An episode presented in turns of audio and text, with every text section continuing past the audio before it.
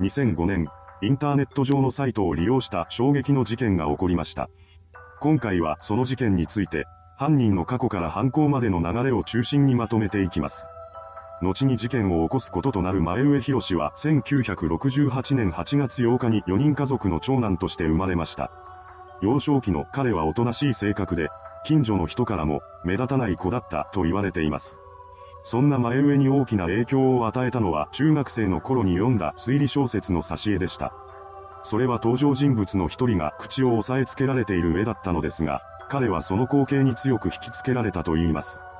それからというもの、前上は自分もその絵と同じことをしてみたいと思うようになっていきました。そして彼はその思いを行動に移してしまいます。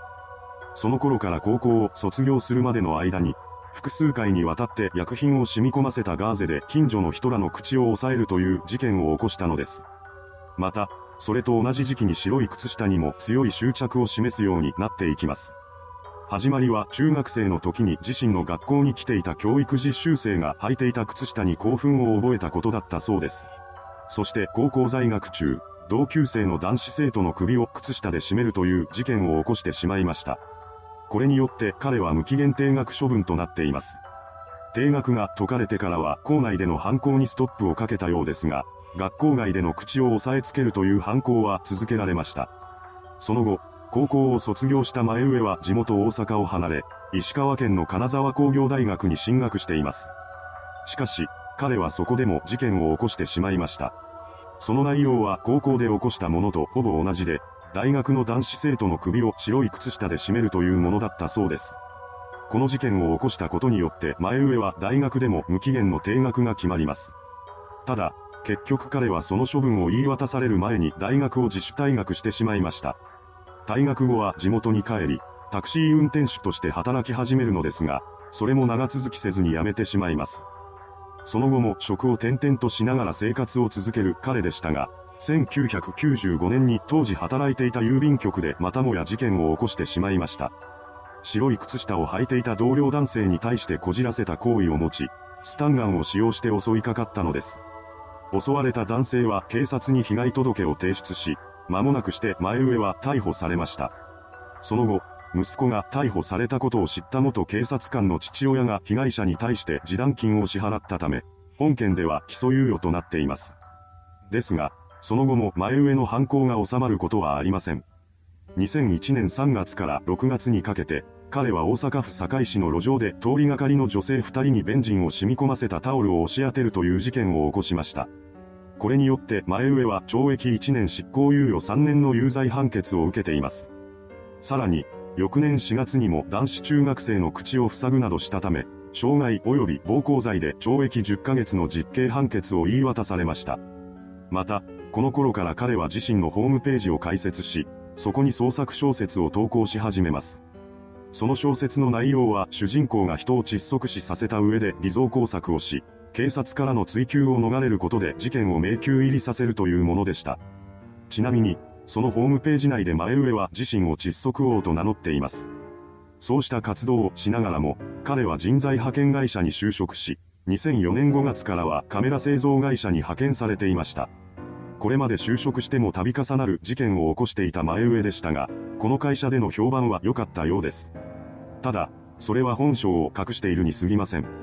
彼はこの頃から自殺系サイトに目をつけ、死を望む人たちを言葉巧みに呼び出した上で自らの手にかけたのです。第一の犯行は2005年2月19日に行われました。被害者となった当時25歳の女性 M さんとは2004年12月にサイト内で知り合い、それから20回近いメールのやり取りをしています。そして翌年2月19日に彼女を呼び出し、レンタカーに乗せて移動しました。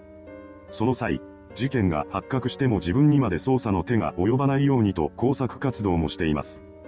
具体的には、M さんに対して適当な理由を並べることでサイトの使用履歴を削除させたり、遺書を書かせたりしていました。そしてそうした偽装工作をし終えると、前上はすぐに犯行へと及んだのです。それから4日後の2月23日、M さんの遺体が大阪府河内長野市加賀田川の砂防ダム付近で見つかり、事件が発覚しました。偽造工作はされていたものの、警察は事件の可能性があるとして捜査に乗り出します。そうして警察が動き出した中、第1の犯行から約3ヶ月後の5月21日に前上は第2の事件を起こしました。被害者はいじめに悩んでサイトを利用した男子中学生で、彼も M さんと同じようにされてしまいます。そして第2の事件から1ヶ月も経たないうちに第3の事件が起こされてしまいます。それは6月10日のことでした。近畿大学に通う当時21歳の男性 Y さんが2つ目までの事件と同様の手口で殺害されてしまいます。3回連続して計画が成功したことで調子に乗った犯人は、その後もネットカフェでサイトを利用し、4人目の標的を探していました。ですが、第4の事件が発生する前に事件は終結することとなります。警察による捜査の中で第1の被害者である M さんのパソコンから彼女と前上とのやり取りが発見されたのです。これによって第3の事件から約2ヶ月後の8月5日、36歳になっていた前上博士は殺人死体遺棄の容疑で逮捕されました。その後行われた事情聴取で彼は犯行を否定するのですが、以前に小説を投稿していたホームページが復元され、それを突きつけられたところで諦めたようです。警察が追及していた第1の事件の犯行を認めたほか、第2、第3の事件についても自供しました。その供述を受けて警察が現場を捜索すると、6日夕方に男子中学生、7日午前に Y さんの遺体がそれぞれ発見されたのです。すべての犯行を自供し終えた前上は、次のように語り出しました。もうすべて終わらせたい。自分で自分の欲望を止められないのなら、死刑になって、幕引きしたかった。そして逮捕から7ヶ月後の2006年3月、犯人に責任能力があるのかどうかを調べるための精神鑑定が始まりました。その結果ですが、12月22日に大阪地裁が前上の責任能力を認めた精神鑑定書を証拠採用したため、責任能力があると判断されています。それを踏まえた上で裁判は進められ、2007年2月20日に検察側は死刑を求刑。それから約1ヶ月後の3月28日に大阪地裁は休刑通り死刑を言い渡しました。これと日を同じくして、前上と接見を続けていた臨床心理学教授長谷川博和さんが記者会見を行い、そこで次のように話しました。被告から、私を分析して社会に役立ててと言われた。犯罪を防ぐため、経験を世に伝えるべきだとも考えているようだ。また、長谷川教授に向けた手紙で、犯人は、私の犯した罪は死をもって償うしかないなどと書いており、年内の執行を求めていました。そして2009年7月28日、死刑確定から約2年という異例の速さで死刑が執行され、本事件は完全に終結することとなります。